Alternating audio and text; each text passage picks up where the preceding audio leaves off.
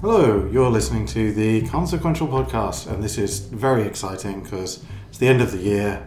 We're going to pick our best comics. We'd It's have the- to fucking do this again. Yeah, it's the 50th episode. 50. Woo! And- How the hell did we get to 50? I don't know, no one's dead. no one's murdered dead. us well, yet. Yeah, I assumed that someone would try and stop us. Well, unless that's the twist and we were dead all along or some such bollocks. That Is that would the be- twist? that Do we have would a twist? be a really weak twist. Yeah. It's Um, been done. but we've also we've also got competition time. Right? Competition winners from our exciting competition. So first things first, we've all got a short list of three comics that we've liked the most this year. Roger looks like he's gonna fucking snap. Why don't you go first? No, you can't.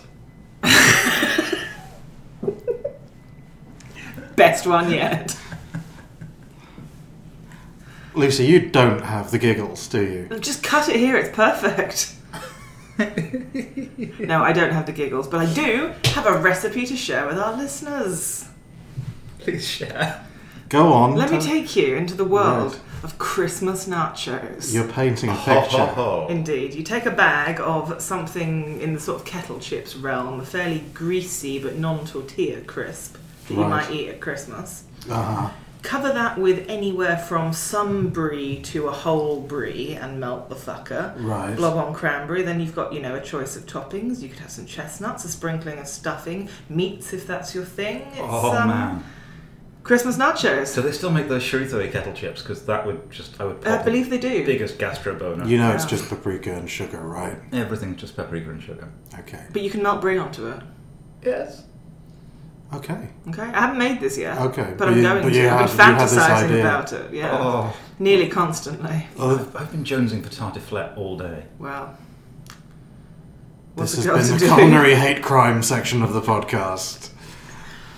Nothing good comes of the instruction you take a whole cheese. Hmm. Some good things. I ate probably a whole cheese yesterday on on on aggregate. You told me about it. Oh, it was good. It You was sent me good those dirty cheese messages. Mm, good cheese. Just the most delightfully youthful dome of soft goat. Starts off almost like fromage blanc, very little flavour, but just sort of light freshness. And then as it stays in your mouth, it gets really buttery with like a young goaty edge. That does sound pretty fucking good. What what is even happening? Cheese We're having, we're having cast. cheese feels. Okay. Or you could have a cute brie this Christmas, Yeah, yeah. the little heart Get, shaped one. get your nerves oh. Oh, right. I thought I thought you meant acute, as in you know, an, a, cute a- brie a poisoning. sudden painful onset of brie. No, the brie is chronic at this point. Yes, but the gout. could Is it be managed? Cute. Pretty much. Okay, it's under See also control. chronic. Okay. Um, Do you want to talk about comics? I love someone to talk about some comics, but you've Okay. clearly gone off on one. Roger has turned fucking livid red. Really? From yeah, from I assume just giggling like an imbecile. For You're quite some fine. You're time. fine. I'm quite flushed. I mean, No, you- you're, you're all right. That's that's the same thing. You've that's Hmm. no, that's, I feel that's really how good. you That's what I- turn that's red. What I mean, I feel. I feel Yeah, it's, it's the same process. Your blood's your blood's up in your, your skin bits, It's rather probably than just the menopause. down in the meat bits. It could be the menopause. You have really been due to menopause. I mean, a lot of a lot of the things that you eat really do block your estrogen levels. This has been coming for some time. We should really talk about some comics. I want to before we reclaim the lose- menopause. I want to take the men out of menopause. If you guys are getting all up on this menopause business, I don't want it. I'm not. I haven't turned bright red. I'm not. I think I've just got the clanks. I'm not going for cultural appropriation Okay. of the menopause Okay, that's or any because it is hormonal actually process. going to happen to me Yeah. probably quite soon, given how things are going. It's probably because you're following the Roger Hart diet. probably Lucy, yes. what are your top three comics for this year in no particular order? In no particular order, Dave. My top three comments for this year are Space Dumplings by Craig Thompson, Uh-huh. Nimona by Noel Stevenson, Mm-hmm. and Munu by Malik Sajid. No writer artist teams, I note. Are no, you, they're are you all prejudiced? single creator. I probably, in some ways, that I haven't yet unpacked my privilege thereabouts, Okay. but not specifically this one. I don't think it just happens to be a coincidence. Is Manu the isometric deer comic? It is the isometric deer comic. Why, do, why don't you run down all of these comics for the nice people at home? Okay, so Space Dumplings is Yay! the which Roger also enjoyed, which Dave also enjoyed. Mhm. Um, is the story of uh, Violet, Mm-hmm. Mhm. a young girl who is living sort of in, I guess, working class space. Basically, um, people are not living on Earth anymore because of environmental issues and also space whales. The space whales are good because they kind of come and eat all the junk, but they're bad because they come and eat all of the people's stuff and also poop out a load of sludge But which is fuel. but which is fuel, but which is also kind of chaotic in its exegesis. Because it's poop from flying Because it's space poop from whales. Hmm. flying space whales more or less at random, with no forethought for human society. Ideology to eschatology, were right there. Um, and it's the story of Violet teaming up with some friends to go and rescue her dad after he's held captive when a space waste related mission goes wrong, whilst her mum's trying to further her career by working on the fancy space station for the fancy people, but she's not allowed to live there. There are sort of constant kind of reminders that they're not quite the right kind of people. Um, and it, it examines a lot of things um, from the perspective of children and just does it all really, really well. The environmental stuff's good, the class and social interaction and privilege stuff is really good, and I think probably most importantly, it's it's a book about children who feel real. There was none of that kind of stilted layer of an adult translating adult stuff into a child. It felt very natural. That being said, I was old when I was born and I haven't been a child for a long time, so you know, I might be a bit off on this one. I'd love some real children to tell me what they think. Presumably not in, in real life or like through some sort of remove. Like you'd like to Yeah, read but it. if they could email me, these Right. children. Send me a WhatsApp. Okay. But not Snapchat, I'm too old for that. I'm definitely too old for that. Yeah. I think I have It's just- WhatsApp. Ghosts and penises. Yeah. Or Ghost haunted penises. Yes. Callbacks. Once again. Tell us Um, about tell us about Nimona. Ah, Nimona. Nimona is the story of Nimona, um, who's a sassy girl and also a shapeshifter. Which it went into print this year. We've got vague rules about publication, but we're not going to tell you what they are. It was definitely printed this year. Yeah. Amazon said 2015. I was like, yep, it's on the list. Yeah. Sweet. Um, she teams up with the dastardly Lord Blackheart. Blackheart? Lord Blackheart. Lord Blackheart? Yeah, I I didn't reread anything and I can't remember a fucking thing about these comics. You're pretty Don't well. keep that in the podcast. You can if you want Yes. to. I've got no choice. You won't stop talking. Um, he's been, um, oh god, what's his rival called? Golden loin. Golden Loin. Ambrosius? Ambrosius Golden loin. yes. Roger, you're doing that thing again where you can't breathe. Have you read it? There was nearly some noselet. Which which which You know. wine did you pack into your nasal cavity, Roger? Which wine? It was the Beaujolais Nouveau, and it nearly, it nearly, it, it, it- it nearly nosed out. You nearly And ruined was a it- perfectly was good it semi white shirt. Youthful fruitiness, particularly pleasant when packed into your nasal cavity. Do not mock the Beaujolais Nouveau. I'm really mocking you That's fine. for for again filling your sinuses, sluicing them with cheap French wine. A good, a good sinus, uh, sinusy sluice. Irrigation. Mm. Yeah. Fresh. Yeah, so that's what we're drinking. Some of us through our mouths. It's a fairly standard um, Beaujolais Village Nouveau, um, a fairly respectable eight pounds. This one from Waitrose in Bloomsbury. Um, Fucking hell. Even for you. I know you have legitimate reasons to go there, but that doesn't make it okay. It's the closest supermarket to my boyfriend's flat. And that says things about you. hmm It really does. You people. Thank you for bringing us wine. Lucy, please continue. Um, Nimona teams up with Lord Blackheart, who was basically kicked out of hero school, but possibly under sort of bad pretenses. Um, and since then, his kind of his role in society is essentially to be the scheming bad guy. And his former best friend, current rival um, Ambrosius Goldenloin, uh, is the hero of the civilization. He's the guy who comes and turns up and does all the good stuff when you need good stuff doing. And it's um, what I really liked about Nimona is that it's one of the most sort of complex takes on what's good, what's evil, how we present that to ourselves and to each other, what the sort of layers of power and control involved in that are. Um, and it does a very good job of sort of unpicking these very traditional fantasy and fairy tale roles and turning them into something that feels very real and probably closer to what actual humans would do than any of that made up perfect stuff. Plus, there's dragons and shit. Hmm. What is it? Remind me. What is it? What does it look like? Nice. Um, quite a sort of pale, like pastely-ish palette for Nimona and stuff that's happening during the day and good shit, but then goes very, very dark. Kind of, I don't know how to explain it, but that thing where each thing is like a block of color and then they're all kind of stacked up. Maybe. Okay. I Sort of don't know. plain art colouring. Yeah. It's not blended down. Yeah. It's very sort of tall and angular, and everyone looks a bit like David Bowie. Awesome. It's good. God, I wish I looked It's a bit good like stuff. David You do You at the look a bit moment. like David Bowie. you're sort of you're sort of ginger, Yeah, and and, um, quite tall. to be honest, if you get any more wine into your sinuses, there's a good chance you'll blow out one of your pupils. So that'd be nice. I can believe that you spent a lot of time doing cocaine in the past, whether or not that's true. I can believe you've urinated into a toaster. Bowie. Well, one of you is right. No. So that's Nimona. Uh, That's tell us Nimona. about Manu. Uh, Manu is the story of a kid who is represented as a deer called Manu. Uh, he's growing up in um, the sort of conflicted area of Kashmir, which is claimed by both India and Pakistan.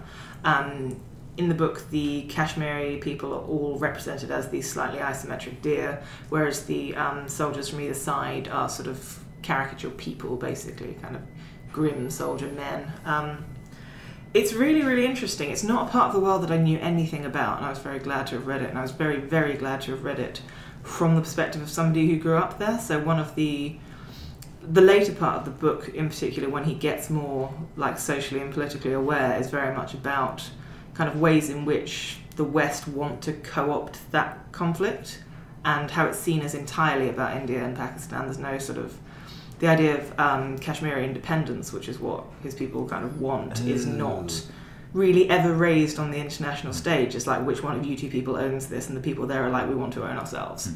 Um, it's yeah, a really fascinating insight into the region. It's kind of it's in the kind of Persepolis school of um, troublesome regimes, childhoods spent there. Um, and yeah, he, he grows up to draw political cartoons for the local newspapers and then eventually sort of studies art a bit more and gets to kind of break out and do things. I think it's semi autobiographical. And it's got lots Okay. of dear people in it. and it's quite sort of stark, isn't it? It's the sort of itchy black and white. Hmm. Yeah. Slightly, slightly geometric. a lot of the sort of um, kind of ornate Islamic and Arabic patterns and sort of imagery Hmm. bordering that kind of thing, which is very nice as well. If you um, fuck, what's the other one called? If you liked Habibi Hmm. for its design, but maybe not for its content or tone, you will probably enjoy this So, visually. so well, so epileptic as well, similar in that sort of sense. Hmm. No, I no more in the sort of um, kind of dense Islamic Okay, so influenced not- not- style. Yeah, because epileptic's basically this whole giant chiaroscuro fidget, isn't it? It's kind of Mm. It is, but there are there are sections where you have sort of uh, you, you have the sort of encroaching monster of the, the brothers It's not quite as Epilepsy, it's not which- quite as stark as that. starts to take on sort of form in the way that the panels are structured and things like that. Hmm. What I noticed about it leafing through it, I've not I've not read it, but was just how dense it is. Mm, Like, this it's is a, it's a really big long. thing. and there's a lot of text. It's it's a chunky read. I mean, I read fast, and it took me a lot longer to read than I expected. But I was glad to have done it. It was It's what sort of About 400 twelve panel pages? pages, or something Yeah. like that, or nine nine to twelve. yeah, nine to twelve panels, um, lots of text, and lots of quite sort of complex political ideas Mm. in there. So not light reading, but definitely rewarding. Has it been picked up by that extraordinarily the Guardian's extraordinarily fatuous comics coverage? Yes, Is it is has. Is it that? Yes, Well, much? Uh, it's of on course it's it on has. Jonathan Cape, so yes, it Yeah. Um, has. They just drive a wheelbarrow up to the Guardian office every what November and Dump a load of books there. Yes, yeah. yes. Well, you Comics would, aren't just for wouldn't kids anymore. Here, some poor people made one. Yay! Hmm. So it's almost it's almost time for Roger's selection. But first of all, should we just get this out of the fucking way right now? Is it the You- candy? Yeah, Roger, you brought us a special treat. I don't want to eat that.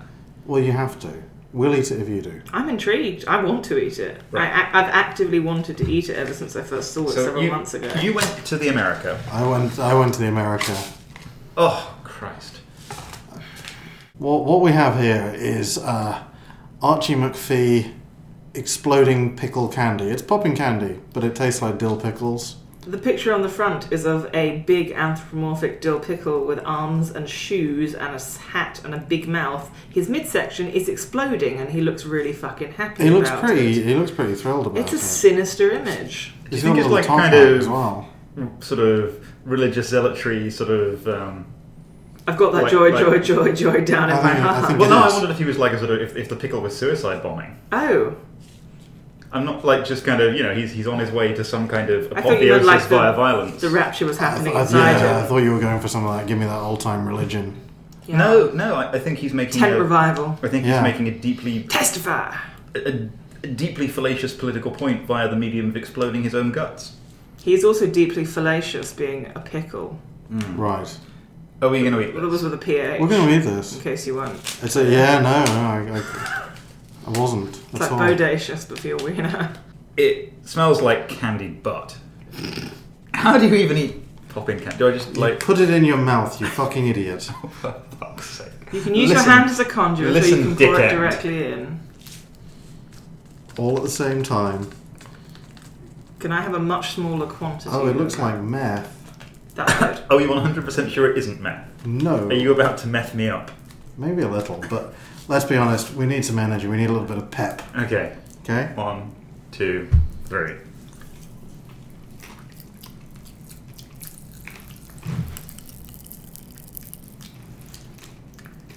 Is anyone getting mint? Yeah. It's revoltingly minty. This is just, this is a scummy time. I wanted it to taste a lot more like Yeah. actual dill pickles. I fucking love dill pickles. Me too. This tastes nothing like pickles. This is. I, I feel we've been It's missold. a minty fucking bullshit. There's barely any dill in there at all. Oh, it's, it's crackly.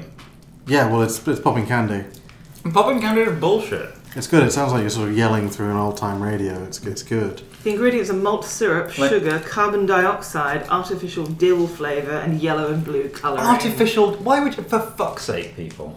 This has been a Look, not tremendous everybody's got letdown. artisan grown dill nearby their candy factory. Just, what about just a bush of it? Like, it doesn't have to be artisan. People, if you're in San Francisco and you go to a weird, sort of oldie timey looking toy shop, uh, sweet shop, do not buy the exploding pickle candy. It's been. It's bad and gross. It's, Well, it's- it's, it's, just not even.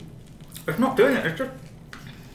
It's just annoying. It's gross in the wrong way that like pickle candy should be slightly gross in a pickly way, but this is Yeah. just like some toothpastey crap. doesn't even. What it's- is this shit? It's And fucking my hands amateur are hour, sticky is what it because is. I licked it. I'm, I'm pretty sure we could make better pickle candy than this. That's a challenge for 2016. Mm, Roger, what are your top three comics of the year? Oh, I don't know. I'm still angry about this candy. Shut up. What am I supposed to do with this? I, well, you were meant to eat it because it was a lovely gift and you should be thankful. Jesus fuck. Do you think Nice I've got time to people. eat Daddy's beard while he's talking, or might I be called upon to sass him? Uh, it's entirely up to you. I can take over sassing duties. if Okay, you all want. right, that'd be good. So my comics of um, of 2015. Do I feel like, I feel like I need to clarify what's going on there. It, it's a it's a candy floss flavored carambar From France. from The France. French term for candy floss is barbe à papa, which means daddy's beard, which is fucking strange. Yeah, So um, this year's been an interesting year. But there have been a lot of things that I like, but very few things that very strongly spoke to me. So my my absolute favorite. Um, I'm not going to lie about this. My absolute favorite comic of the year we've already covered. It was Space Dumplings. Sorry. No, no, no, no. That's cool. I think it's it, it's an awesome pick. You it's a read great more book. stuff than me. it's we one of the things we didn't. I- I'm going to talk about it very very briefly. One of the things we didn't touch on is just how touch on is how amazing the page layout is. Mm. Fucking sense. It's Craig Thompson, right? Like, Beautiful colouring as well, which Yeah. wasn't Craig Thompson, Yeah. but I can't remember who it was. he- uh, the guy's got this stubby little credit at the back of the book, less than he deserves. Um, so no, I I did I did very much enjoy some things this year. Um, so one of them is quite recent. Is uh, we we spoke about this briefly previously. It's Tilly Walden's "I Love This Part." Um, also on my list are um, Frederick Peters' Armor and um, Snyder and Jock's Witches, which uh, it's kind of a sort of I had a very mainstream pick last year, and I think this this year's a bit a little bit more of a spread. I mean, there's nothing terribly indie, but I guess I love this part. It's quite small, Well, not not that small a press, but Avery Hill. Are Avery not, Hill. They're not huge, right? No. Um, so I love this part we talked about on the on the last podcast. I think it, it's just beautiful. It, it gave me the feels. Two young girls having a um, a sort of strong friendship that sort of that blossoms into blossoms into Roger, you fucking cliched hack, That's becomes. the only term you can use when young women fall in love. Why did I? ah. They end up having a relationship. It doesn't go great. It kind of falls apart, and then they kind of stitch it back together again. But it's not all happy and lovely. It's sad and it's aching and it's acute and it's beautiful and it's coloured wonderfully to reflect this with a kind of ink wash against some stark black and white. There's this whole thing where they are giant against their landscape, which kind of captures this whole feeling of well, if you're being snide, you could say teenage self-importance, but it doesn't come across as that. It's it's this sort of bits of my life make me feel enormous against the trivia of my world. I guess I don't know something like that. They sort of slouch against tower blocks and landscapes and don't really notice the world until it pulls back and shows us things where they're you know forced to live in it. So it's got this kind of wonderful movement of design. It is a beautiful book. And yeah, it's it's a it's a page to a panel. It's kind of slow and I want to say aching. I know I overuse aching, but this really does kind of trickle out like that. A lot of things ache. Mm. Especially if you've got the clanks. Absolutely. Um, Which, to reiterate, you do. Um, no, it, it, it's gorgeous. It's it's beautifully drawn. It's kind of crisp black and white, um, black and white stuff with then this this ink wash that sort of pulls into the edges of the lines or Mhm. pulls away from them, depending sort of moving with mood. Kind of play of clouds or views down streets, little bits of perspective. Mm. It's it's very snapshotty, kind of vignette-y. It's, it's just it's just a fucking gorgeous book, and and, and I, I nearly cried when I read it. It made Roger have feels. I had, I had at least one feels. That's good. That's got to count for a lot. Yeah, Yeah, it really does. Because your heart is a twisted, gnarled thing full of black tar. Yeah. Pumps sluggishly. Well, he That's needs not- black tar. It keeps him alive on the Not insides. the heroin. I didn't mean the heroin. I've been off the gear for a while. You've still got the clanks though. I think at some point I need to figure out a way of pretending that our digressions within digressions are like a big Arabian Nights thing. We're actually, actually being incredibly clever rather than just hacks. Someone once called us quite clever. Yes. Hacked with a short attention span, I think, is the issue. So, um, which is, I guess, a lot of people have read. It's the Snyder Jock um, horror thing. Every time you say Snyder, I think pretzels. And you should, they're delicious. I mean, not that he isn't, but I've never licked him. And I, I, I mean, maybe he tastes of, of hot wing It's sauce. too late He now, could isn't have it? done. He was right there. Oh, I- I- that would have been. I think that would have been over the line. Yeah, it would have been over the line, but there's over the line for normal society, and there's over over the line at a con, and they've probably had worse that day. It's true. Thought Bubble's pretty well behaved. I didn't see anyone It on is. consensually licking the uh, the artists or writers. It is no, that's because we kept you away from Alice Cott. Uh, fair. No, which is um, again we, we've talked about it before, and so a lot of my picks this year are based on. I mean, it's not that the storytelling isn't great, but my picks these, this year are very strongly driven by the art, which is unusual for me because I occasionally claimed I don't give a shit about it, which is a lie. But you know, I tend to read kind of far more words first, story first, I guess. Tell me of these pictures that you've Mm. discovered. so Witchers has this gorgeous, arguably slightly overdone, but I love it, visual tick of layering ink splatter, hmm kind of multi ink splatter, and then half tones and weird messed up digital artifacts over the pages. Now, within that, the style is kind of scrappy, I, I, like a sort of occasionally like a sort of digital Gerald Scarf kind of like Mhm. angry pen stroke thing with this these sort of semi-angular people. I, again, I, I, I want to say fidgety. I use that a lot to describe stuff that doesn't have very clean line work, but yeah, Mhm. it's got that kind of slash of the pen thing to it. Mm. And then with this very kinetic feeling of the ink splattered over it, and then digital sort of mesh artifacts and bits and pieces. And the density of the artifacts and the movement of the colour reflect bits and pieces of what's going on in the mood and kind of expand and contract with what's happening with the story. Mm-hmm.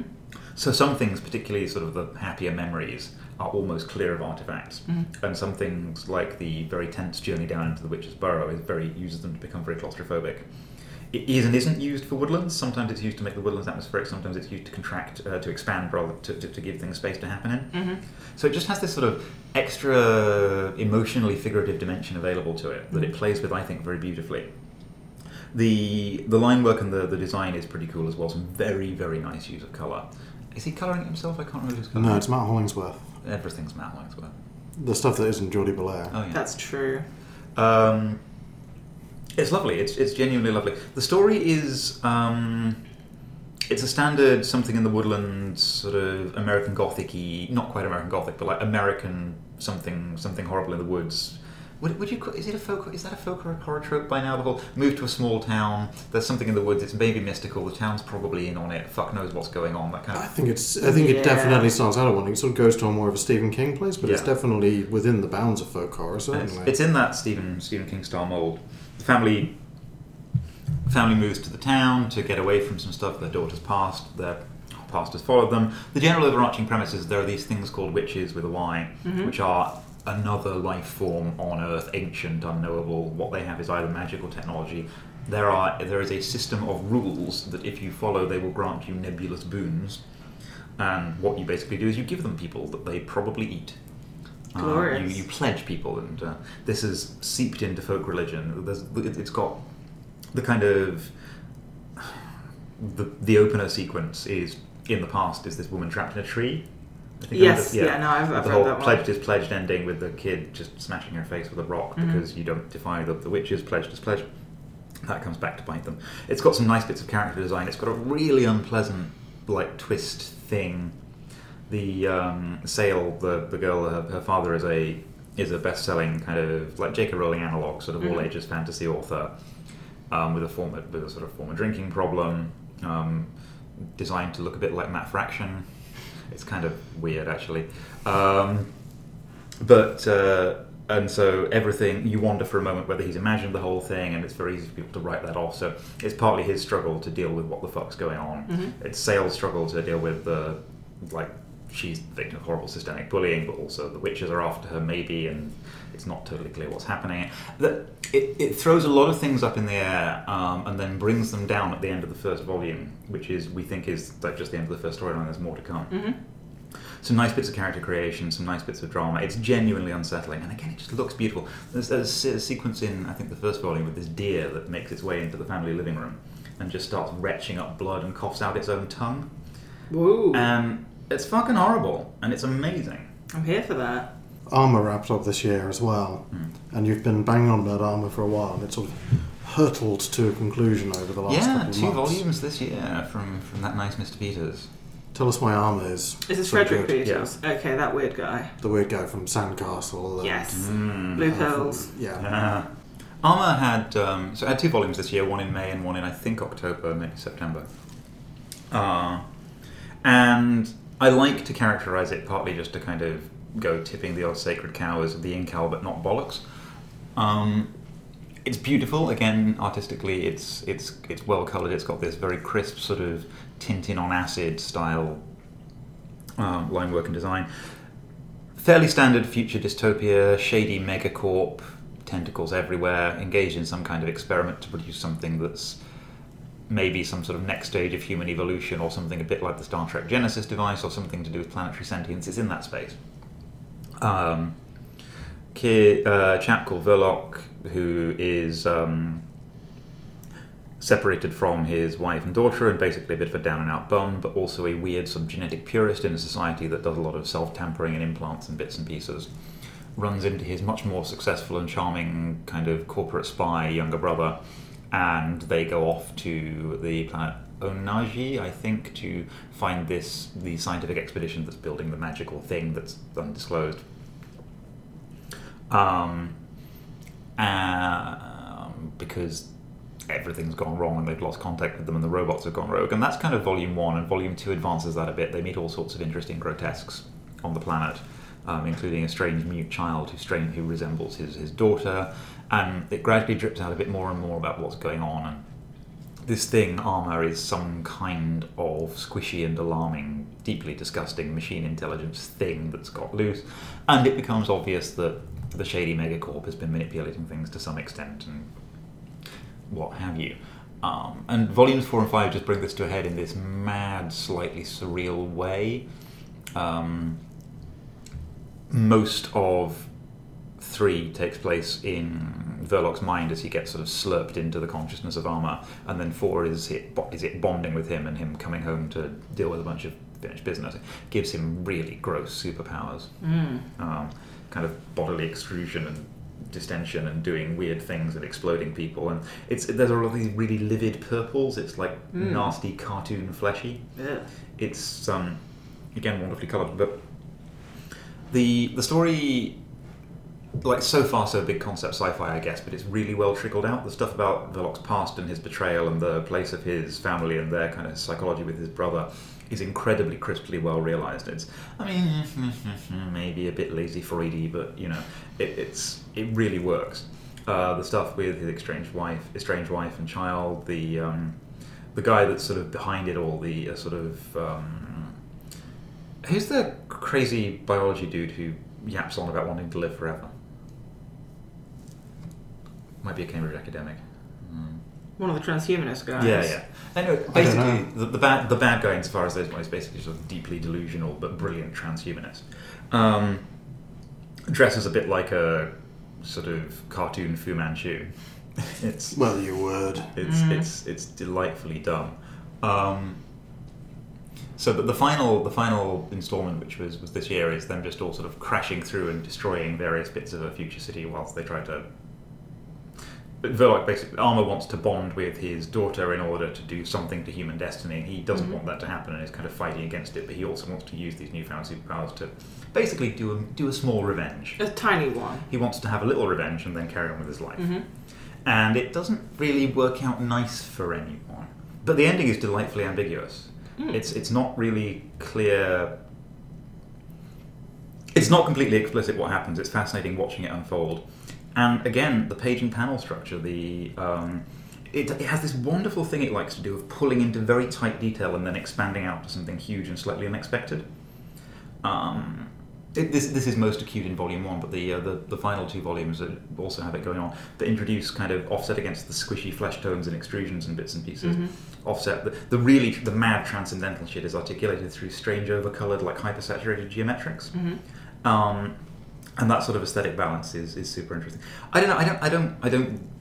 Something something about the the visual idiom of armor maybe it's just a little bit too psychedelia to quite fit into my standard descriptive vocabulary. Like I say, like the ink but not shit. Um, I'm not. I'm not great at explaining why it looks so so luscious, Mhm. but there's there's a thing around clear line work and shading and coloring and sort of panel arrangement. It's it's an absolute joy. It's nasty as all get out as well. Like it's it's kind of it's it's not a pleasant time. It's a Frederick Peters book. It's Yeah. not a nice time. Yeah. No, it's great. It's really really good. Excellent. Well, in in the absence of anything else foul to introduce into our diets, I'm going to jump straight into mine. My uh, three choices for the year. First of which is Super Mutant Magic Academy by Ooh. Gillian Tamaki. Oh, I heard that was nice. It's not nice. It's horrible, but very funny and actually quite touching and kind of has a structure when you look at it. So originally published as a webcomic, came out this year as a big print collected edition from Fantagraphics, Drawn and Quarterly, one of those guys. Yeah, those guys. Those guys, you One of know, those. sort of Canadian and Sudsy, it's fine. Um, it, it, it's basically it's, it's about a school for sort of superheroes or possibly magicians. Basically, Hogwarts and Xavier School from the X Men got crashed into one thing. It's full of horny, angry teens trying to define themselves as people, uh, and it just does precocious teenagers really well with all of these tiny little bits of sadness and people trying to define themselves. as women. Tanaki, you say? Yes, but it's a much. Um, it's it. There's none of the subtlety of this one somewhere here. It's- Highbrow gags, though. Yeah, it's kind of like Fascist bro. it, it, It's yeah, like if if Charles Schultz could have made jokes about vaginas in Peanuts, he probably would have done. But it's that sort of thing. It's sort of using kids kids as adults to look at the world and doing the same sort of bittersweet uh, stuff in gag panel strips. Hmm. But it does eventually build up to this sort of bigger overall story about the school, about the sort of graduating class, and um, one character in particular, the never-ending boy, who dies dozens of times throughout it and just keeps being reborn in, in a series of genuinely horrible ways. and he just seems to sort of become cease, en- endlessly placid because he's just going to keep reappearing in a, another horrible form.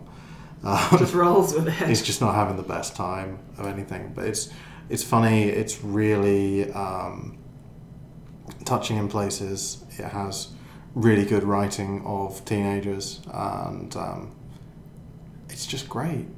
It's just great. The artwork is sort of is infinitely less polished than anything else you've seen from her. It's really sort of Yeah. scratchy and and um, I think it works really well though. yeah, I think it does. For, I don't think it does for what it's doing. It really does.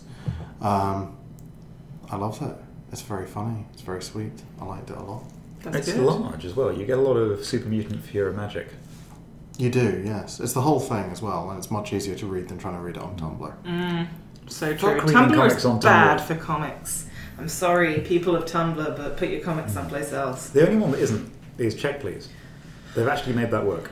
True, but even then, it's not. I'd rather read it in a different format. Oh, anyway. yeah. I think it's it's good for visibility though, True. because Very it true. And just can share around. shareability. Yeah. Oh, It's so shareable. those kids with their sharing. Next up, Tell us what's next, Dave. Fantasy Sports Number One by Sam Boswell. Really? Yes. Fantasy Sports Number One.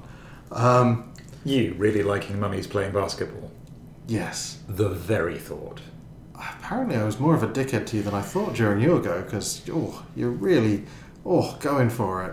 Yeah, it's about um, it's about an adventurers guild. Um, uh, Mug, who is the experienced adventurer, and um, uh, Wizkid, who is the intern uh, for the um, for basically the Academy of Magic, who just raid tombs for shit. Mm. Um, it, it's wonderful. It's this big, really ill-defined world where everything, anything could happen because nothing's ever really explained. So Mm. I like that. magicians who don't do magic have interns who raid tombs with them and they argue. And it's basically about two people who don't want to be a team, sort of learning to come together because when they raid this tomb and fight off all of the underlings, they get to the boss fight because it's you know structured around video games and they refer to it as a boss fight. And, um, uh, it, uh, it turns out that the only way to win is to play this giant, giant ancient mummy at basketball. Uh, it's so silly. It's great. It's full of stupid little jokes. It's got those little. One of, one of my favourite things is just completely improbable sound effects. Like, grab is not a sound effect. That's um, it's a thing they do on Teen Girl Squad a lot as Yeah. well. um, It's I charming. like that. the absolute master of this, I think, is Kevin Cannon in the sort of- in Creative 15 and um, his other books about Navy sh- Navy Shanks. There's uh, Navy Shade. Navy Shanks, yeah, he's not Army Shanks, Navy Shanks. Or is it Army Shanks? Maybe he's Army Shanks, who knows? Um, anyway, he's a gruff sailor. He's a sort of Hemingway esque character. But he's not in this book, he's not in fantasy sports. Um, The sink in our new house is Shanks, just Shanks, before there was Mm-hmm. any Armitage. we must have It's a really not- old saying. Old it's school. a really old sink. The bathroom was built for small Victorians. Um, I keep standing up and wearing the lampshade as a hat No, On by purpose? mistake. No, by mistake. mistake. Because if you probably weren't doing it by mistake, you would do it on purpose every now and then just to get the value out of It's a it. big spherical nest with a hole in the bottom. You'd wear it as a hat, you would, yeah. unless you didn't want it to be a hat. I might- Particularly as it glows and you watch quite a lot of Star Trek. That's true. I'm gonna tape it to the beams with gaffer tape. So anyway, the artwork is just lovely. Um, uh, the art- the artwork is is tremendous. It's um, very very silly again and quite cartoony. Roger's lost it. Sorry. It was the mention of gaffer tape that did for him. Was it? He does like a bit of I gaffer don't, tape. I don't know. I got nothing. Yeah. I I think think it was maybe your real maybe the intro. whole mise en scène Yeah. of your of your bathroom has done for him. Your ad hoc gaffer bathroom. Ugh. Yeah, tape shit to more shit. I like fantasy sports. I liked it a You lot. do. You like it. Yeah, What does it look like? I can't tell you a now. comic. Yeah, it looks like a comic. Sort of about yay big, s- Very rectangular, very large. with a spine. It's no brow. It's beautiful. Those Um, guys. It's it's a no brow hardback about the size of a sort of European. Wallet hoovering Comic. bastards. Too big, you mean? It's about sixty pages. Slightly It's too large. big. No, it'll only go on the bottom shelf. Too big. Too big, maybe. No, it's beautiful. I'm so very very glad that it's that size because you get more of the wonderful art, which is full of detail and cartoonish expression and uh, Grab. tiny angry interns flipping people off when they. Uh, Amazing. yeah, I do like a tiny angry intern. yeah. We've all been one. It's glorious. I also liked Injection. Mm. Did Was that on you your now? list? It is on my list. See, that was going to be online, but I figured someone else would have me covered. Ditto. Oh, Yeah, Daddy Warren. I chose it. Big Uncle Warren. Um, in the middle of He's having alright. having a massive neurological event, uh, came out with Injection, which is, for anyone who doesn't know, about five people who decided the world was going to be boring soon, and so came up with an artificial intelligence they could inject into reality to keep things interesting. Guess how well that went? Got too interesting, didn't Got it? too interesting. More little interesting than bit. they bargained Yeah. Impish, peculiar, folkloric, and bleak. for. Horrifying, ultimately.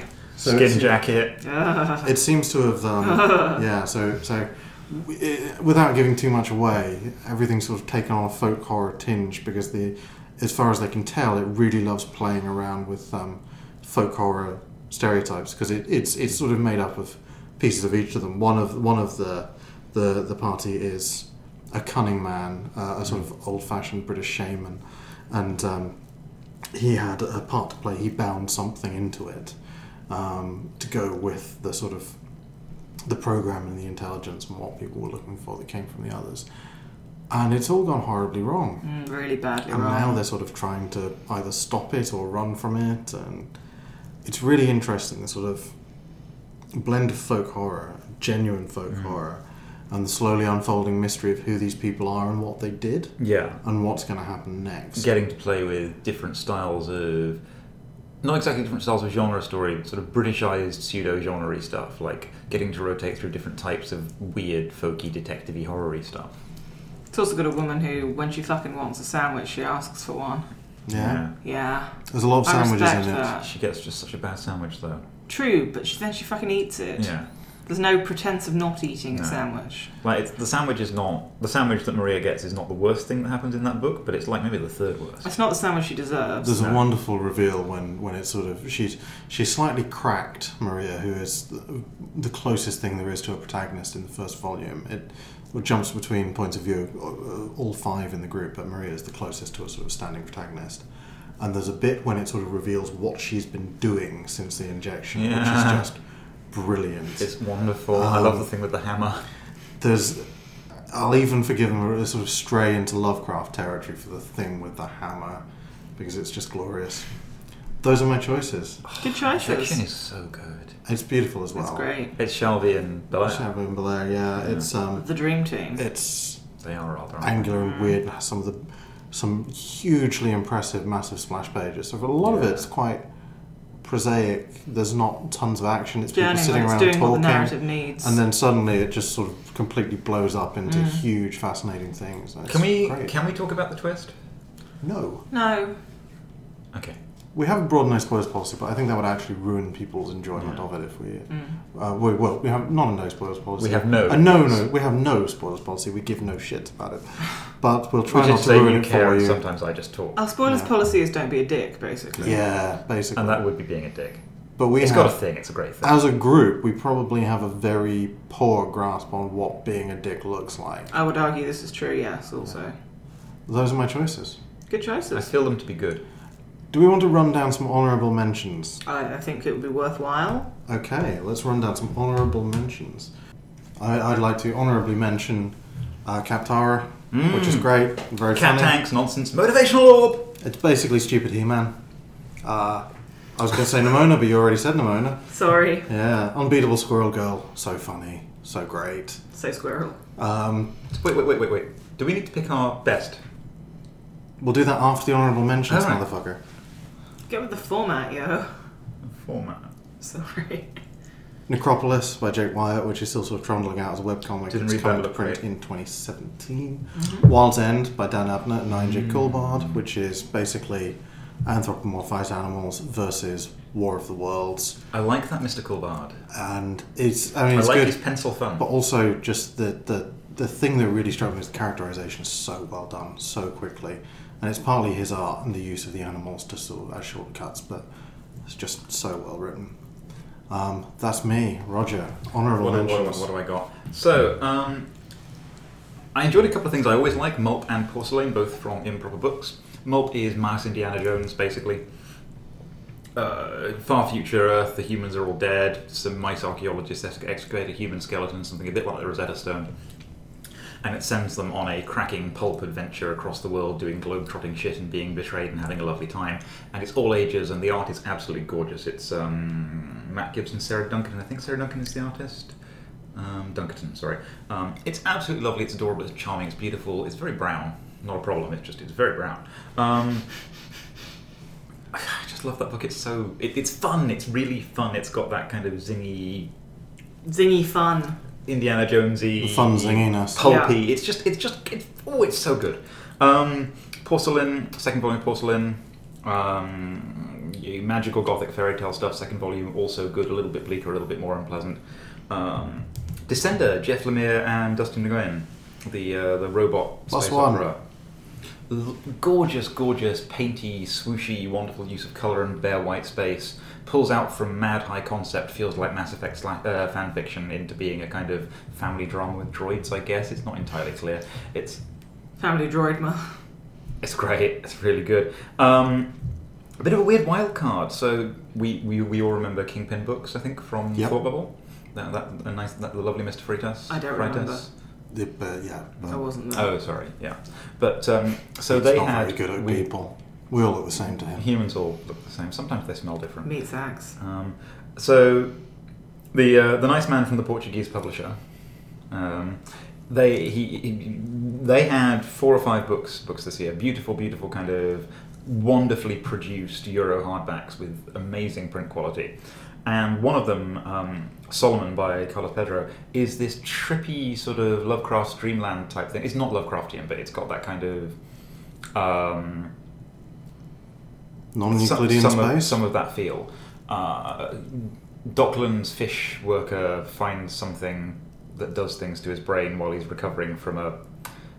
Well, or while he's dealing with the tragedy of the death of his brother, he has a trippy dreamscape thing and gets rescued by a cat that may, may or may not be a magic transcendental lion, and they sort of fight something that might be a squid demon, and he sort of puts his life back together. And it's electrically gorgeous. The panel structure, um, the art style, the sort of different play of, of line work styles. It's just it's a beautiful, beautiful book. Arguably, the story is quite slight, but that sort of doesn't matter because it's only trying to do a simple thing, and it's doing it really well. And my God, it looks good. And um, and a quick, a very very quick mention for Limbo by yep it's only well, had one I've written them issue. down as ambiguous consonants and fancy vowels, which is probably not fair. Dan Madison Casper Wingard Casper Wenger. Yeah. yeah there's one issue out now two probably Two by the came end of out. the year No, two, uh, sorry, issue two came out today, but well um, I was at work So was I. I haven't read it yet, but it came out today. well I was working Well, fuck you. I was working, but I also wasn't paying attention. I wouldn't have seen it even if I hadn't been working. This is the neon voodoo noir thing that's just, just, just absolutely wonderful. As a side, I do like the way that you pronounce noir as though you're giving someone a very expressive kiss. Noir. Why don't you just fuck off? What are your choices, Lucy?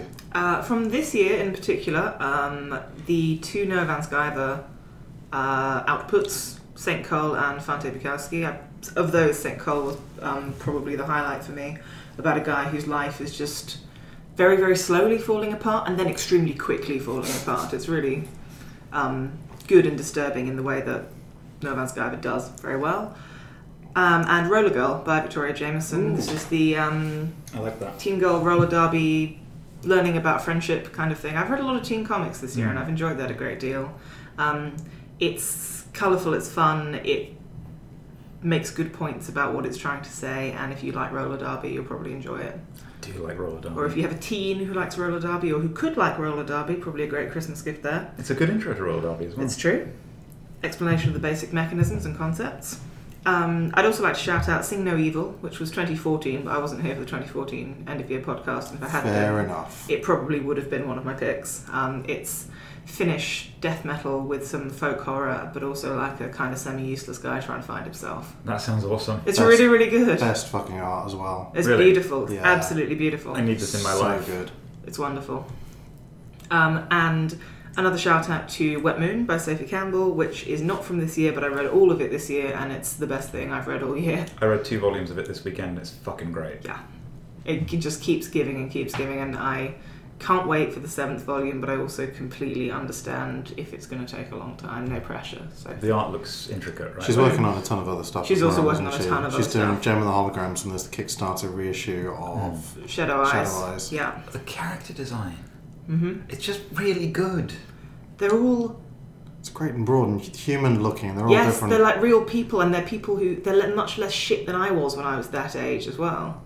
They're a bit shit. They're yeah, they're a bit shit, But, but, in such a charming way. yeah, they're much better than the friends I actually had. I'd rather have them. Yeah. Oh, I, I want to be all their friends. and everybody's like sort of all body types, all sex and gender represented. It's it's lovely. It's For great. Lucy's friends from back in the day who are listening, she, she had a smile on her face. She's clearly joking. Thanks, Dave. Thanks for the save. Right, it's decision time. That sounded pretty threatening, didn't it? yeah. Slightly. It's time to decide. Shat myself. Roger, That was incidental. what's your one book of the year? Number Ah. Oh, I know it's so hard. They're all your children. No, no, I just like them. I'm not sure I'd like my children. I'd be a terrible parent. You'd be a terrible parent if you picked one above all of the others. My grandmother did that. She was a terrible person. And look how you turned out two generations later, just fine. Um, I think my pick of the year, and it's a close run thing, is going to be Armour. Very nearly Witches because it's gorgeous, but I think Armour just has so much more going on. And it's it's the protrusion of a. Of a I- this is a little bit unfair, but it's this protrusion, protrusion of this kind of long running franchise. It's kept a lot of balls in the air. It's gorgeous. It's just absolutely beautiful. Oh. And I'm always going to be a sucker for big, ma- big weird sci fi. That's true. Oh. Done by a weird Belgian guy. Is he Belgian? I believe so. Yeah. Quite I- a I round of thought it applause was for Swiss. Harmer and Frederick Peters. Don't know. All gets a bit vague around there, doesn't it? Low Right. countries. Yeah. Oh, it's good though. You should, Apart from the Alps. Yeah. They're should- quite pointy. Yeah. you should get some Armour. You need, you needs it. Lucy. I think it's Mono, and I think it's Mono simply. I liked them all a great deal, but but Mono in particular because it's the least like anything else that I've read previously. It has a voice of its own. It's not really been. It's not hugely borrowing from or influenced by much else, and it told me things about stuff that I knew nothing about. That's Alright. always good. Uncle Dave. Fantasy sports. Of you course. don't say. Nothing, nothing has made me happier this year, and I don't just mean comics. I mean anything at all. Um, it's just I normally pick something like really suits you. It's like, oh yes, it's a meta narrative, but there's a gorilla. blah, blah, blah. This was just fun. It was nice. It was nice. I had a nice time. Such a nice time, and everyone else should. It's This might be great. the first time I've ever seen you happy. Well, Your picks are pretty happy. as in you've been my general. friend for the last ten years, that's more on you. I'll accept that. Wow, there we have it. The, uh, Well, the there we best, have it. the best comics of 2015 would appear to be um, Armor, Manu, and Fantasy Sports. And they're mostly available for purchase either on Amazon or at your local comic store if you're lucky enough to have one. So, I uh, I think those are good choices. Mm-hmm. They're I'm, big, I'm they're always colourful. always struck by the stuff that you- I didn't get Except time the to Mine's read. not. It's big. though. Um, because even though I think we, we cover quite a broad range Mm. of things, still a ton of stuff that I would love to have had time to read. there's, a Ditto. few, there's a few big ticket things we missed Yeah, like, that just none of us have really got to this year. So. there's some really big ticket things that turned out to be massive disasters, Huge amounts of bollocks. um, which, funnily enough, were massively fated at the time and aren't turning up on anyone's end of year lists. I think we all know what I'm talking about. well, I mean, for me, it's quite striking that of the three great white male sharks of the comics industry, only one of them actually managed to turn up the real goods this year. Th who are those to you? I was going for the um, Dylan Horrocks, Scott McLeod, and um, Craig Thompson. Right. Yes, I. Though, you know, those guys Yeah. of that thing Yeah. that they do. And who'd have thought the one that actually does some self-examination turned in the better book? Give the, the, the, the gulf between Habibi and Space Dumplings It's bizarre. is huge, but it's wonderful. But yeah, there's a One loads for of 2016. there's a shit ton of, um, of great books out this year. Some of which we uh, we haven't even read, and um, and some of which don't actually exist. So we're going to talk to you about them now. Yes. So we we used to have a competition last episode, um, where people would pitch us comics, trying to sort of aim for the sort of things that we like, and we would um, essentially just uh, review them as though they were a real thing. Can I point out that I'm amazed by the response rate we got? Yeah, we had. One, I didn't expect anything. Yeah, by my count, 101 responses. How many of them from Clary? 64. 64. Six- 64 were from were from Clary, who we we haven't disqualified on the grounds that she's actually been on the show, but Friend of the under the podcast. Oh, podcast. Clary Maguire. Yes. That Clary that we talk about when we talk about Clary. Well, What we the- talk about? these yeah. 64 things are what we talk about when we talk about Clary. We received, yeah, this, this, this bizarre and staggering response of pictures of these peculiar. I'm just going to read a few to give you a flavour. Let's let's let's So- get a little uh, So, yeah, a little taste of of what's been pouring into my fucking so email inbox Clary the last couple of from weeks. Bristol writes in with title Home Virtues, a, a non fiction porn comedy. The pitch History of that weird period in the 1860s where the letters page of Englishwoman's Domestic magazine, of Mrs. Beaton's fame, was almost exclusively a hangout of hairy palm BDSM enthusiasts. I I quite enjoyed the Night Visitor, a horror one shot. An increasingly housebound pensioner who's lived their life under the shadow of a d- draining supernatural entity discovers that they have a terminal illness and resolves to take final revenge on it. Nice, nice. Um, she also suggests Run, Lizzie Biscuit, Run Right Now. An ongoing adventure comic in which Lizzie Biscuit has a problem, she doesn't know what it is, but the people pursuing her certainly seem to have a grasp on it. Um, one one in particular is uh, the the title of this comic is is Batman. The format is is Batman. It's an ongoing series, and the the pitch is Batman. I can see some problems with that one. One or, one or two. Yeah. I was particularly taken myself with a ghost fuck, Yes. genre porn, length, ongoing. People fuck or are fucked by ghosts. It Yes. has an appealing simplicity. It does.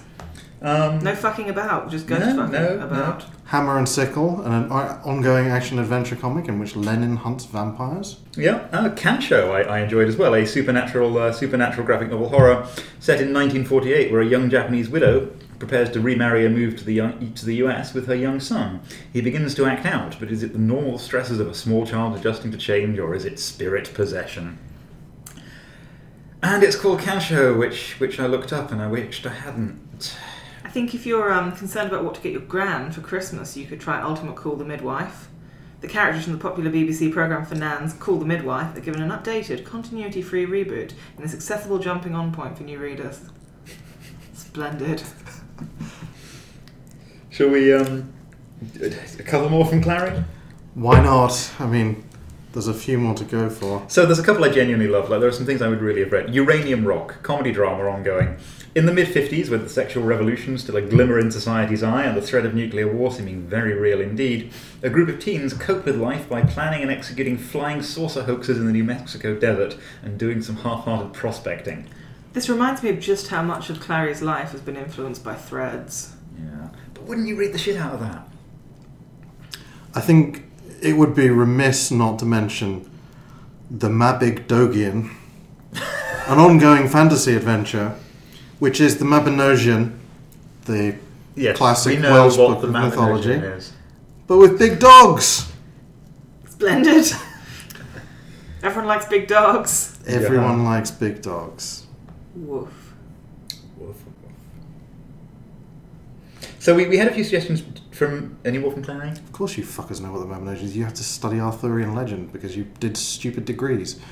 Enjoyable. stupid I just think it's degrees. wrong to presuppose, uh, not that enjoyable, wrong to presuppose that our listeners might inherently. Yes, but it's not wrong to yell at me. Very rarely.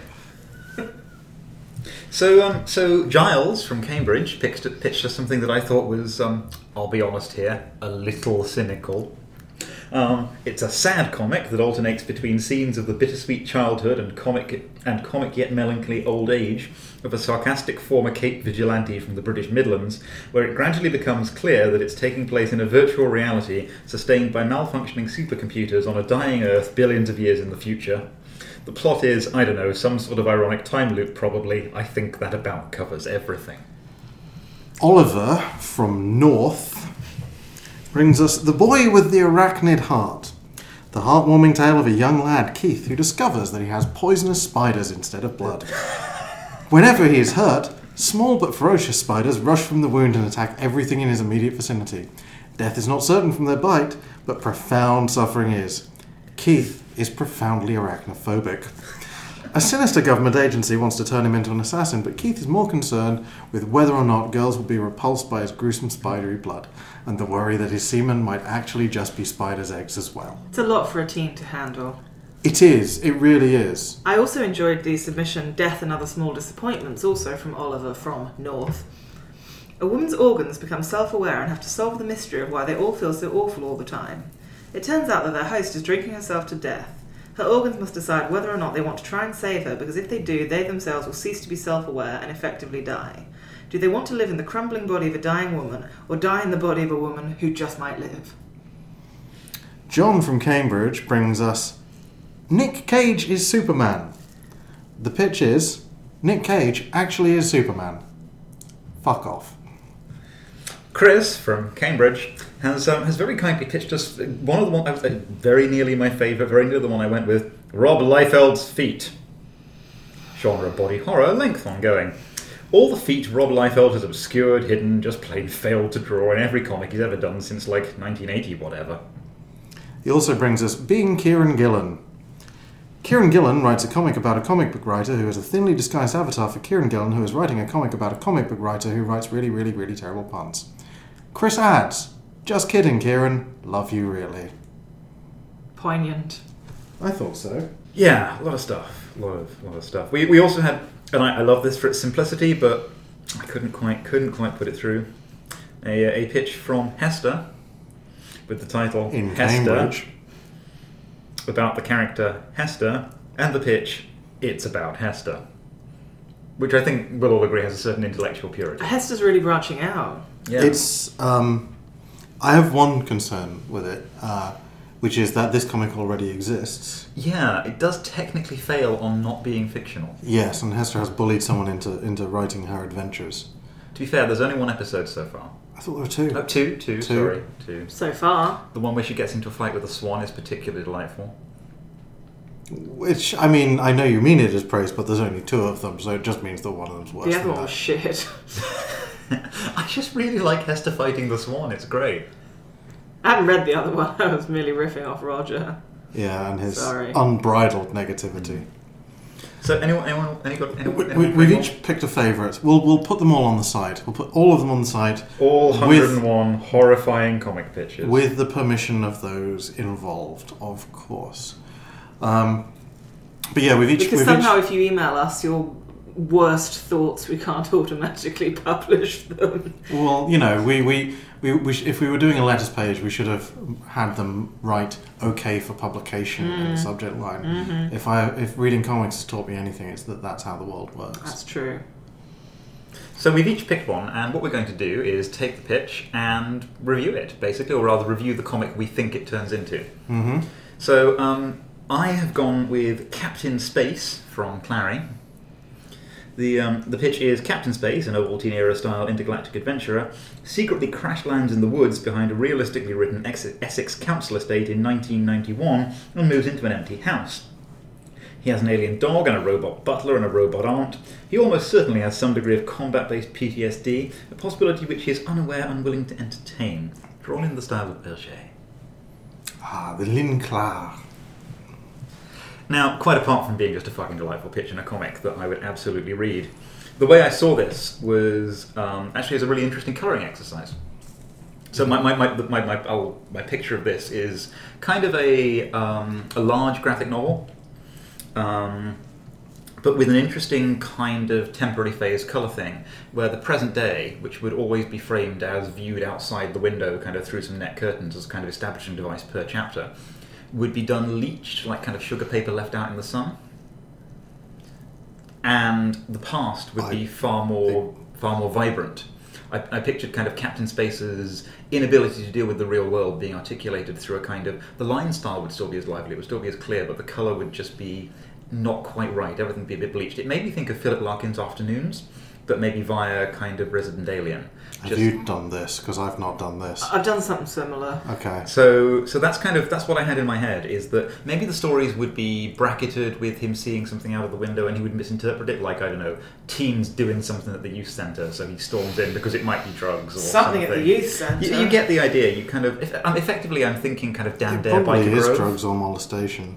So I was thinking about what Captain Space would be like, and this kind of he's from a damn dare world, but he's crashed and he's got this sort of slightly acknowledged PTSD. Mm-hmm. Manifest it with color. Show him desperately trying to rush in and be The and sort hero. out these situations, but then just find that it's all so low key and he's not got the tools. And he would kind of, I think he would reluctantly make friends with some people on the estate, and it just wouldn't quite click. And they would be very obviously not talking about the robot aunt or the alien dog or whatever. It would be they get into one of these uneasy man friendship compromises where no one really talks about the shit that's going on in your life, and you sort of spool it out through the medium of something else. And then I was just pissing about and had this idea that like maybe he would actually be an alien and would be because of the PTSD desperately trying to find something on Earth in the horrible grotty corner shop that would get him drunk enough to forget, hmm which I have decided would be Heinz sandwich spread, Indeed. and it A would powerful be. intoxicant for his kind. It would be a third act reveal. He'd be carrying around these sandwich spread sandwiches, and when it eventually became clear that this is what he was doing, it would just retroactively be horribly sad because he'd just been like fucking himself up constantly, Cramming his face with junk sandwich spread. drinking to forget. Indeed. Munching. Basically, I think this idea has fantastic legs, even if he's not a drinky booze hound alien with sandwich spread. And I But he think it probably sounds is because it's delightful. comic by Clary. Yeah, Captain Space. It's it's. I think it's it's a weirdly coloured rearticulation of Larkin's Afternoons. Sounds glorious. Lucy, Uh, the pitch that I reviewed was Sail Away, My Darling Doll, also by Clary. Now, what I really loved about this when I read it was the. Um, it's got this beautiful sort of Emily Carroll sensibility about it. It's sort of old fashioned and everything's a little bit freaky. So it's set in a, an 18th century fishing village. Visually, it borrows very much from sort of um, willow pattern china. There's a lot of kind of blues and um, kind of intricacies, water scenes. It's um, it's very nice to look at. So the, the, the women of this village, their husbands are kidnapped. They, they go out fishing and they're kidnapped by a sea witch and basically kept prisoner in this underground cave for an extended period of time. And in the meantime, the women of the village build what's essentially a feminist utopia. I mean, those who wish to just les the fuck out. Um, nobody's telling them what to do all day. Their uh, seagrass basket weaving business really takes off. They become Yeah, sort of yeah. economically self-sustaining as a community, which is great. And th- but there's this constant sort of underpinning thread of anxiety throughout that one day the men are going to come back and take all of this away, which um, I thought was really beautifully resolved by essentially the changes that the sea witch makes to them. She um, doesn't exactly torture them, but she alters them in such a way that they come back green tinged, emasculated, and totally devoid of testosterone. So there's sort of non coercive, totally consensual cuddling if you want it, but nobody's made to make anyone else's dinner and nobody gets raped and it's um they just reintegrate with this feminist society that their wives have created and it's lovely. Sort of the the interwar feminist ascendancy that we deserved. Essentially, but several centuries previously Hmm. set by the coast. I think there's I think there's scope for a sequel if she wants to Yeah, carry it on. yeah. I think it, I think sort of how the rest of the world interacts with this strange place, should they ever be discovered, would be a really interesting place for it to go. You could, um, yeah. I, well, I would I would read that. And the Sea Witch is a total fucking badass as well. Of course. Like Kate Beaton style, she's great. Yeah, like a sort of slightly snarky. Exactly. But I'm going to guess in a Kate Beatty sort of modern idiom in an old timey. Precisely. Yeah. Yes. She's got a touch of the Nimona about her as well. She's a good witch. Okay. I fear my choice is going to give away the winner. Uh, uh, but mine is also by Clary, and it's uh, Yantan Tethra, which is a folklore anthology of uh, one shots and, and mini series. Uh, folk tales and weird history from the north of England, like We're Flitton, The Barguest, My Own Cell, Ginny Greenteeth, Pendle Witches. That sounds like the sort of So- shit you like. A great Yeah, it deal. does sound like the sort of shit I like. I think this one might be targeted at me. Um, so the way I see this is, um, you know, Garfield without Garfield. I do. Uh, it's basically the first twenty-five issues of Hellboy without Hellboy.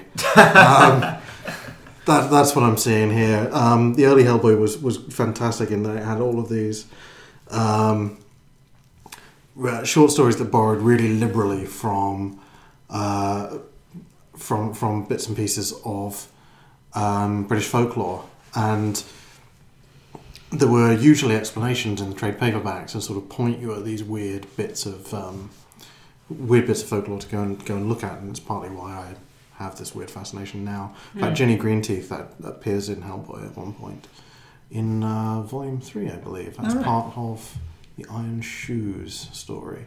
I only remember the. Well, of the things that were named there, the only one I, I remember firmly is the Pendle Witches. But yeah. So I'm seeing this as stark, scratchy imagery played out at various points throughout. Some could be modernized, some could be set uh, contemporary to the time that they were originally told. Well, I'm thinking ink and digital. I'm I'm thinking in- ink and sparse color. Hmm. I, I, I'm you've you've done yours. You went to fucking sugar paper for God's sake. Who uses sugar paper? Primary school children. Leave me be. Yes, fighty this one. You can tell it's Christmas because we're gonna. have a No good one's night. having a nice I time. was having a nice time. So I think I am coming from from a Hellboy place and thinking sort of stark inks. Um, but of course, if a story demanded something else, you could adapt the style. Uh, very much an anthology, which Hmm. means that some of it will by necessity be shit, As is fair and as uh, proper. as is required of the anthology. Something must be sacrificed. Mm, it's true. Anthologies for the anthology gods and so on. Hmm. Mm. But yeah, that would be my choice because let's be honest, that one was just baiting me. Laser targeted. Yeah, Yeah, that was pretty Dave.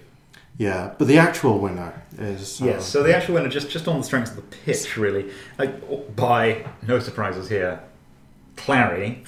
Um, from Bristol. title: Hillside. Genre: teen horror. Length: miniseries. Pitch: It's in the woods, and it will fuck you. Congratulations, Clary. You have won a comic. You can pick one of our favourites. Get in touch and let us know which one it is. I believe you have our email address. Just such a versatile creator. She deserves to be rewarded. she does. She This does is indeed. this has been the Clary cast. So that's it for the year. Do we have any Christmas wishes for our listeners? Well, I think we should say thanks to all our other wonderful contributors. Yes. very much so. It was a strong, strong. Thank crop you. and Obviously, we've had Clary. So- We've had Clary. We've had we've had a lot of contributions from Clary. Thank you, Oliver, John, Hoggy, Al, Hester, Hoggy, Roger. Hoggy had a very nice uh, pitch, I thought. Oh, which yes, read, read yes, his first yes. one out. Yes, that was uh, that was Up, that was up, up. quite a that was quite a thing. Um, yes, Hoggy's pitch. Fool House, a depressing, refusing to come of age story about a man child who won some comics in a popular and intelligent podcast bingo competition and the half assed depth he will sink to in order to win again. Self published by photocopying in the office printer when no one's watching. That was a very close fourth, I think. Yeah, That was a very long game as We, well. we enjoyed that from Hoggy. We we had some from Al, from Hester, from Roger, Giles. We've read out Chris. Who is Chris- this Roger guy and why is he. Oh, Why just- did you actually email them to our email account? Why did you participate in your own contest? What were you Unless the achieving? Roger alter ego is actually out of control in its own entity now. You're not saying anything, so it probably is. That could just be a stroke. That's true. Or wind. of genius? Or wind. Well, we're off for a month now to recover from that fucking awful joke. and because we probably don't have time to do another show Oh, for the next No, month. or so. no, I'm going to go and be sad in the north. I'm going to go and have a great time in the southwest. I'm going to stay roughly here. It's true. Um, thank you for listening. We hope we have provided you with Some entertainment really- this year. some good ideas for things to go and read Yeah. by reiterating things we already told you you should read in a slightly more strident tone. If you didn't do it before, you probably won't. Now. Lucy bought two of them while we were recording. That's true. I did buy two of them while we were recording. we the podcast. capitalismed pretty fucking hard. We did. we did. Eighteen pounds of my own money. And if that's not the meaning of Christmas, I don't know what the fuck is. Well, I really don't. I've forgotten. Amazon Prime, baby. And now here's Roger with some vile erotica. No. We're not doing that again this year, are we? Because I don't have any. I'd have to make it up. You made it up last time. Good night, and uh, no, that's it. Bye. Nothing Good night. festive. Good Good night. night. yeah, see ya. Bye.